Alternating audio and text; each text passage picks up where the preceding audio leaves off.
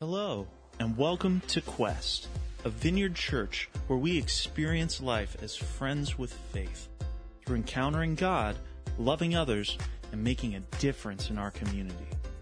If you're new, there will be information at the end of this podcast where you can plug into Quest in person or online. Now let's dive into this week's teaching. So Wendy surprised me a couple weeks back. She started talking about wanting to watch the movie Hoosiers. Now understand Wendy has never wanted to watch a sports movie, though I find it kind of funny because God has chosen to speak to her in unanticipated ways through sports movies in the past. But that's, that's another story. For those of you not familiar with Hoosiers, it's a true story of a small town in Indiana where the basketball team overcomes tremendous odds and finds themselves in the state championship playing in a humongous arena, 100 times bigger than anything they've ever played in before. In one of the most profound clips in the movie, in I think in movie history, the coach played by Gene Hackman walks the team into the arena the day before the game, and he can sense how overwhelmed they are by how huge it is. So he gets out a tape measure, has one of them measure the distance from the free throw line to the basket, 15 feet. And then as another kid, another kid gets on the t- tallest guy's shoulders and, and he measures the rim to the floor. It's 10 feet. His point. While the arena is bigger, none of the basics have changed. The court's the same size. Everything in the game itself is the same. The key to winning is to keep doing the basics well. And that's the point where we are today in the story of Joseph. Last week we heard Moses' last words. Remember. Remember the faithfulness and commands of God. Now the baton has been handed over to Joshua, and God is leading the Israelites into a new season of taking the promised land. And, and, honestly, I believe this is the season God has Quest and many other churches entering into right now, taking the promise that we've been longing for for a long time. God's people are about to go into a whole new arena, but the basics of what it means to walk with God never changes not for the Joshua, the Israelites, not for us in our lives. We go through seasons and, and there's definitely a new season for us individually and globally right now. Seasons change. We change jobs. We change. We get married. We, we, we have kids. We change careers and the coronavirus makes us all stay home. It closes businesses temporarily, devastates our retirement savings, puts us in new territory we've never faced in our lifetimes. The arena of life's changes, but the basics stay the same. You find success by doing the fundamentals well. It's the reason I love watching Steph Curry's warm-up routines. Have you ever watched him warm up? He does all the fundamentals over and over and over again. Now, now, granted, he may be practicing two or three of the fundamental skills at one time when we struggle to do one at a time, but he's doing the fundamentals nonetheless. Facing this time in which we find ourselves, growing in this time, finding peace in this time of uncertainty, coming out the other end stronger and better rather than more fearful. It comes down to the fundamentals of faith. Yet sometimes you and I feel unsure of how we are going to do this next arena of life. Do I have what it takes to provide? Do I have what it takes to love well during this lockdown time? And, and God takes out the tape measure and says the, the basics are the same. So let's start in Joshua 1, 1 through 9. The book of Joshua opens like this. It's one of my favorite portions of scripture. Let's read it. After the death of Moses, the servant of the Lord, the Lord said to Joshua, the son of Nun, which doesn't mean he didn't have parents. Nun was his dad's last name. Can you imagine being called that? I was trying to think of funny puns that kids would have called Joshua's dad growing up, but none came to mind. God goes on, Moses, my servant, is dead. Now therefore arise, go over this Jordan, you and all the people into the land that I'm giving to them. Now a little context. Joseph and uh, uh Joshua and Caleb ha- have been uh, two of the 12 spies sent out 40 years early. These are the two that came back saying, yes, the people in the cities are big, but our God is bigger. The other 10, 10 came back and said, there's no way we can do this. And isn't it interesting that we remember Joshua and Caleb, but don't remember the other 10? There's a life lesson in that alone. And this next part I memorized as a kid and spent decades regularly meditating on. It says, Every place that the sole of your foot will tread upon, I have given to you, just as I promised to Moses. No man shall be able to stand before you all the days of your life. Why? Because you're awesome? No. It says, just as I was with Moses, so I will be with you. I will not leave you or forsake you. This is where true confidence comes, not from everybody telling you how special or how awesome you are. Confidence is not so much looking at what's inside of you, but rather confidence comes from who is standing beside you. The text goes on, verse 7, only be strong and very courageous, being careful to do according to all the law Moses my servant commanded you. Do not turn from it to the right or the hand or the left, that you may have good success wherever you go. The book of the law shall not depart from your mouth, but you shall meditate on it day and night so that you may be careful to do according to all that is written in it. For then you will make your way prosperous, and then you will have good success. Have I not commanded you? Be strong and courageous. Do not be frightened. Do not be dismayed. For the Lord your God is with you wherever you go. He's with you wherever you go, whatever circumstance, in every step of walking into the promise of the good and the meaningful life God has planned for each one of us. He is with you. So be strong and courageous. Joshua's first major challenge in taking the promised land is conquering Jericho. And it's not easy because Jericho is the most fortified city in the world. Its walls were so thick you could ride two chariots across them. The next scene we look at in Joshua 5 takes place on the eve of the battle. As you can imagine, Joshua's pretty nervous. War is imminent. Joshua's led the people for a while now in the wilderness, but this is the very first time. This is a big leadership moment. It's understandable that he's having a bit of trouble speaking. So he's out praying in the dark at night, walking to unwind, and it says, when Joshua was up by Jericho, he lifted up his eyes and looked, and behold, a man was standing before him with a drawn sword in a hand, and Joshua went over to him. I mean, who walks over to a really big man with a drawn sword in the dark, sword in the dark, unsure of what side he is? I think I'd run. But Joshua, he's a man's man. I don't know what that makes me. Joshua went to him and said to him, Are you for us or for our adversaries? Joshua challenges the guy. I can see the posters in his day. Joshua, the better Chuck Norris, with statements like, some people wear Superman pajamas, but Superman wore Joshua pajamas. And death once had a near Joshua experience. Verse 14. And the man, he said, no, no. Are you for our adversaries or, us? No. What, what does that mean? No, but I am the commander of the army of the Lord. Now I have come. This is not a puny lieutenant. The guy is the top general. And Joshua fell on his face to the earth and worshiped and said to him, What does my Lord say to his servant? And the commander of the Lord's army said to Joshua, Take off your sandals from your feet, for the place where you are standing is holy. And Joshua did so. Now, who exactly is standing in front of Joshua? You say an angel. Well, it can't be a mere angel because it says Joshua worshiped this man and this man didn't stop Joshua. In Revelation 22, 9, John falls down to worship an angel and the angel gets upset and says, what are you doing? I'm a creature just like you. Worship God. In the Bible, angels never let you worship them. Joshua falls on his face here in worship and this being doesn't say, Josh, get up, don't worship me. Instead, he receives the worship and says, dude, you're on holy ground. Take your sandals off. The only other place we've seen that same phrase is when God appeared to Moses 80 years before. This is what theologians call a Christophany, or an Old Testament pre-nativity appearance of God in human form. This is Jesus before he's born in the manger. Jesus always has and always will be the commander in chief of the Lord's armies. What Jesus is communicating in saying no is twofold. First, no, I'm not on your side means God doesn't take sides. He loves all. He pursues all. He tries to rescue all and save all. And his judgment when it comes is just and not based on favoritism. Second, the answer no is saying to Joshua, you should be asking yourself, whose side are you on? There's only one side, God's. The implications of this for Joshua and us is profound. This is not a battle Joshua is going to fight for Jesus with Jesus' help. This is a battle Jesus is going to fight for Joshua to honor God's word and promises to Joshua and Israel. Now we skipped this part of the story, but some of you may remember after the Israelites had crossed the river Jordan right before this battle, God had Joshua circumcise all the men of Israel. Now that's just what you want to do, every man, when you're preparing to go to battle. This leaves the men and all Israel in a vulnerable position. God is wanting the Israelites to know their safety and victory did not belong to them, but to God. The battle was His and not theirs. And the battle we are facing today is not ours. It is the Lord's to win and resolve. The story continues, Joshua 6. And the Lord said to Joshua, See, I've given Jericho into your hand with its king and mighty men of valor. Then God proceeds to give really odd instructions on how to take Jericho. Even though they may be feeling a bit raw and vulnerable from the circumcision, I mean, Israel is amped up for a fight. They're there for that. But God tells them, I want you to put the Ark of the Covenant in front of you and march around the city in silence. Once a day for six days. And then on the seventh, I want you to do it seven times.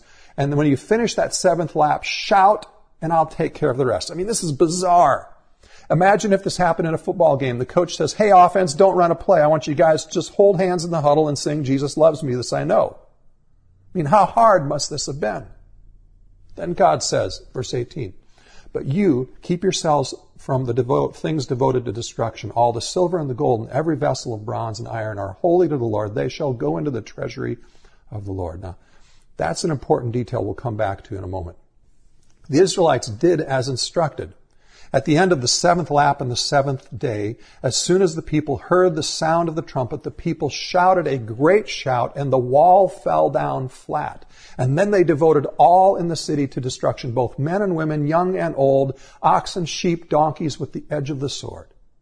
Now many object questioning this passage saying, how can we say this is God's word when it says stuff like that? I mean, Richard Dawkins has referenced passages like this and saying the old, the God of the Old Testament is jealous and proud of it, a petty, unjust, unforgiving control freak, a vindictive, bloodthirsty ethnic cleanser, a misogynistic, homophobic, racist, infanticidal, genocidal, filicidal, pestilential, megalomaniacal, sadomasochist, capriciously malevolent bully. And what that quote proves is Richard Dawkins owns a thesaurus. But he doesn't know the Bible, nor does he have solid logic regarding love and justice. God is loving and merciful, but judgment is a reality. We've talked about this a lot in the past. For, for those of you who haven't heard me, let's, give, let's just do the short version. If we want love, we must also accept judgment. If your child were one of the people who was captured and tortured and burned to death in a cage or beheaded on a video by ISIS, is it not love that motivates a desire for justice, wanting to rid the earth of those who are unwilling to repent of their radical jihadi ways, those who refuse to live in peace with others? Was it not loving and just to want to rid the earth of the radical SS Nazis who did human experiments, torturing and killing millions? If you can love your child and bring judgment out of love, if you can love humanity and justice enough to act to rid the earth of evil, then how much more does God bring true justice out of love? Further, when making the covenant promise to Abraham in Genesis 15, almost 600 years earlier, God says this of the people he is now asking Joshua to annihilate. It says, the iniquity of the Amorites is not yet complete. Now, that Hebrew word translated not yet complete is a picture word. It's a picture of a bowl that is not yet full. The sin of the Amorites 600 earlier, years earlier was not full enough for God's mercy to move from patience to judging them. Now, 600 years later of patience and mercy, the bowl is full and now is the time of judgment. You think you have patience, waiting on your spouse and family member or boss to change from their destructive ways, waiting a few years. God's patience and mercy is far greater than any of ours. Yet here's maybe the most interesting thing in this story as it relates to God and judgment. If you're familiar with the story, you will remember a part of the story we didn't read that when the Israelite spies were in Jericho, a prostitute named Rahab hid them when the authorities came looking for them, seeking to kill them. Rahab acknowledged her sin and the sin of her people against God, repenting and putting her faith in God. An Amorite prostitute, and God, because of her faith, not only spared her, but he saved her entire family. God would have spared everyone in Jericho had they been willing to repent. And the little we know from history, the Amorites were a really evil culture. We know it from archaeology and other historical records, but the Bible also says in Deuteronomy 12 you shall not worship the Lord your God in that way. For every abominable thing that the Lord hates, they have done for their gods, for they even burn their sons and their daughters in the fire to their gods. See, this judgment of God has nothing to do with race or arbitrary pettiness or meanness. This is simply the authority of a long-suffering, outrageously merciful and patient God coming to an end and bringing justice in a just manner after 600 years. Well, some might say, well, what about the innocents, especially the children? Two considerations there. First, sin always has a communal dimension. Your sin is never just your sin. If you abuse, you damage and create sin in the next generation. Second, the Bible speaks in a lot of places about not holding the children accountable for the sin of their parents. And throughout Jewish and Christian history, there has always been a theology of the age of accountability. So the worst that happens in this is the innocent get caught up in death early and beat us all to the best place of all, heaven, where there is no more suffering, no more death, no more sin. It's not a bad exchange. Unless, of course, you choose to believe this world and this life is what really matters most, which is not a Christian biblical view of life, death, and eternity. As Christians, death is not something we fear. Instead, it is a time of salvation, restoration, and leaving sin behind. So let's jump back into the story, Joshua 7. But the people of Israel broke faith in regard to the devoted things for Achan. Of the tribe of Judah, they, uh, he was of the tribe, took, took some of the devoted things, and the anger of the Lord burned against the people of Israel. Joshua didn't know at this point that that had happened. So Joshua sent men from Jericho to Ai, the next city over, and they returned to Joshua and said to him, Do not have all the people go up, but let about two or three thousand men go up and attack Ai. Do not make the whole people toil up there, for they are few. In other words, compared to Jericho, Ai is a pushover. And notice what is conspicuously absent in this text that we see essentially every other place is that Joshua didn't stop to inquire of God. He took the word of the spies and said, just go do it. But it didn't turn out easy. The Israelites were defeated. The people become distraught. What happened? Why has the power of God left us? So Joshua then gets on his face before God, and God reveals to him what Achan had done. The sin needs to be dealt with before God's presence and power will come back on them. If I had time, I could tell you stories of hidden sin of this nature where God's blessing is removed, resulting in the destruction of churches, families, and individuals. Notice how God describes what Achan did. It says he broke faith. Now think about that. It looks to me like Achan just got a little greedy, like he just wanted a little bigger piece of the pie. But God says Achan broke faith with God. Achan essentially said, instead of trusting and depending on you, God, to fight for me and provide for me, I'll take matters into my own hands.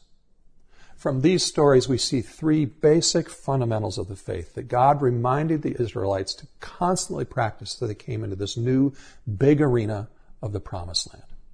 The implication is for you and I to succeed with God in any area of our lives, school, marriage, career. These are the basic fundamentals that form the habits, attitudes, and the posture of your life. First one is surrender.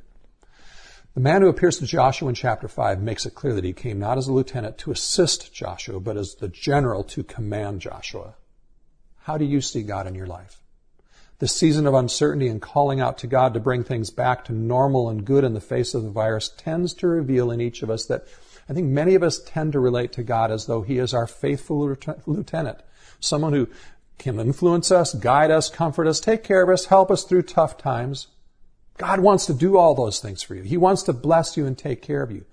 But He comes first as Lord, Master, and General. He is the Lord Jesus Christ. You can't have the Jesus Christ part of Him if you don't first have Him as your Lord.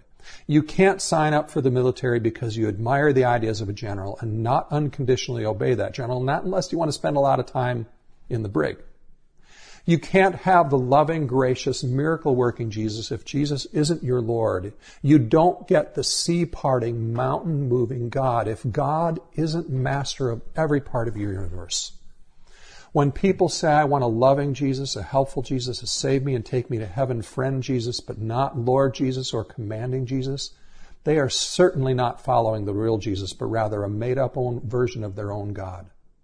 But what we see with Achan is he does religious activity with only partial obedience, something many of us can do. It's not like Achan in his mind has switched sides or quit believing in God. He just felt like he needed to take control of some areas in his life to guarantee his happiness and security rather than do things God's way. He may have thought, I mean, what's, what's this hurting? Who's going to miss it? And how often do we excuse our lack of obedience with that kind of an excuse? Achan's actions were evil not primarily because of what he did in taking for himself something God said was only for God or what he did to the other people, but because of how his actions broke trust in his relationship with God as his Lord. Let me ask you, what does this Achan kind of compromise look like in your life? In what areas do you feel like you cannot or you refuse to trust God's ways and you do things your own way? In what areas of your life do you live by your rules rather than God's rule? Is there a certain habit or activity you feel like you can't really be happy without that you know is not God's way? Maybe it's about your future plans. You say, God, I want to be, I want you to be part of my life, but then you tell him, here's where I'm going and, and you need to come along and I hope you'll bless me. For many of us, it's what we do with our money. We just can't trust God enough to obey him. What do you take or keep hidden in your tent because you don't trust God enough to do things His way? See, lordship is complete, total, exclusive, or it isn't there at all. If I say to my wife, if I'm going to be, I'm going to be exclusively yours except Friday evenings from 7 until Saturday noon, that isn't going to go very well, is it? I mean, Jesus doesn't want to just be part of your life. He wants to take over and make your whole life over. C.S. Lewis used to say, choosing to follow Jesus and let him take over your life was like you being an old rickety house where a lot of stuff doesn't work. And when you choose to follow him, Jesus comes in and gets to work fixing leaks and patching the roof and unplugging drains and making things so much better. But then God rips off the drywall and you object, but, but you didn't realize there were cool bricks inside of it. Then to your dismay, he rips out the comfortable carpet and you discover there are hardwoods that once sanded and finished are spectacular in you. You're impressed.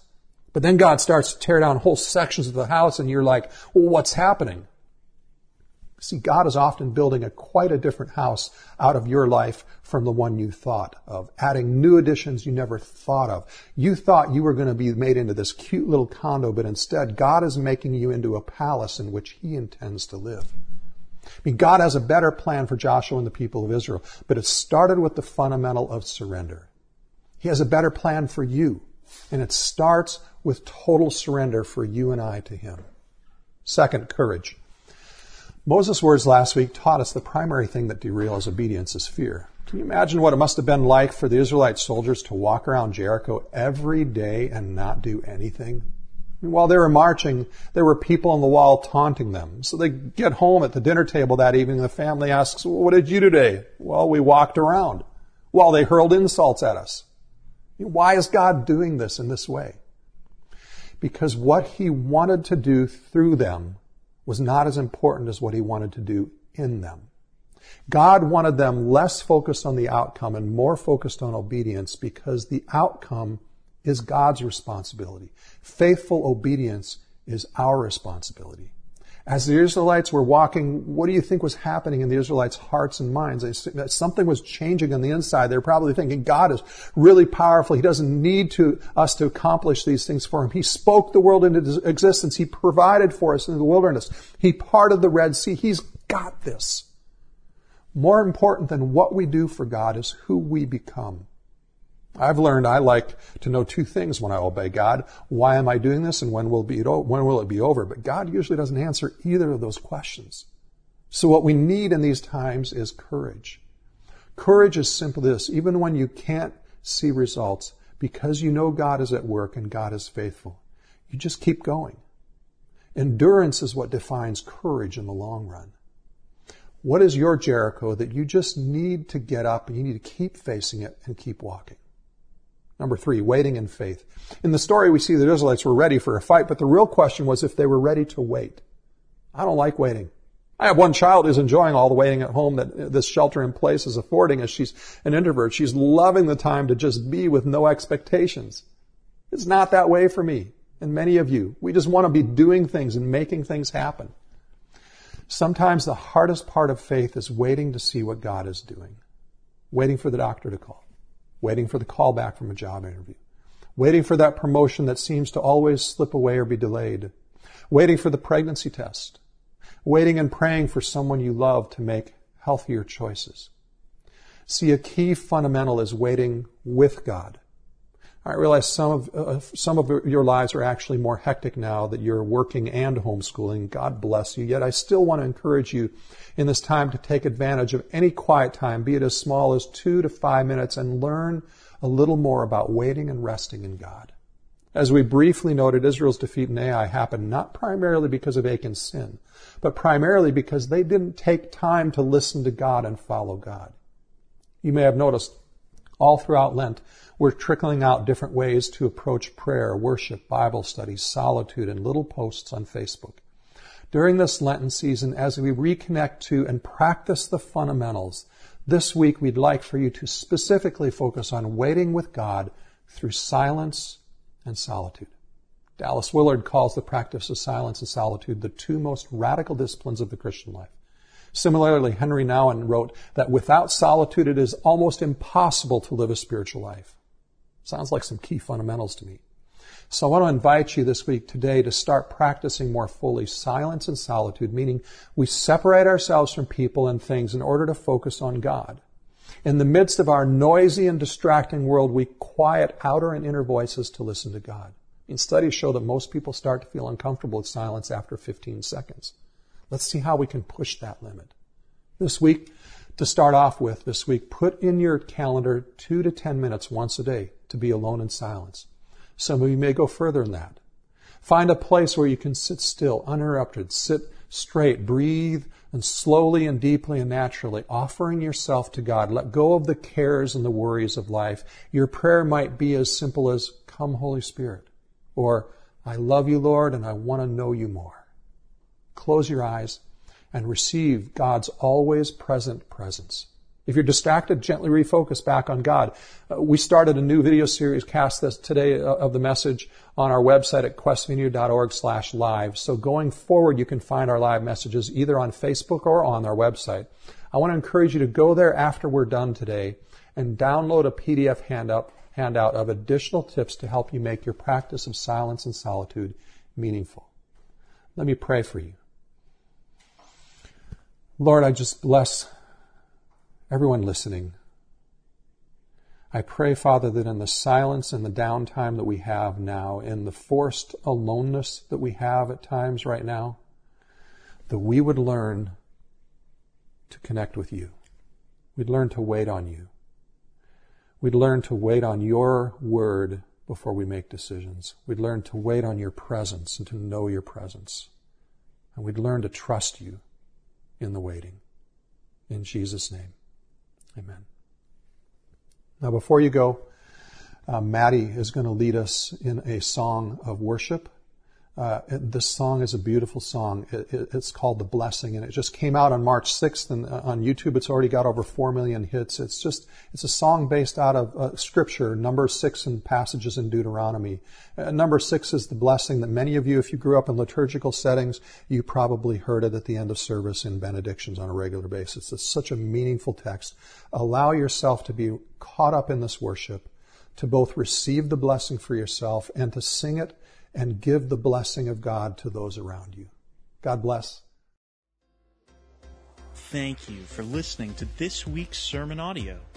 If you're loving Quest Podcast, let us know on Facebook or Twitter by using the hashtag GoToQuest. For more information on Quest, who we are, and what God is doing here, or if you would like to help support Quest financially, please visit us at gotoquest.org. That's G O T O Quest.org. Thanks for listening.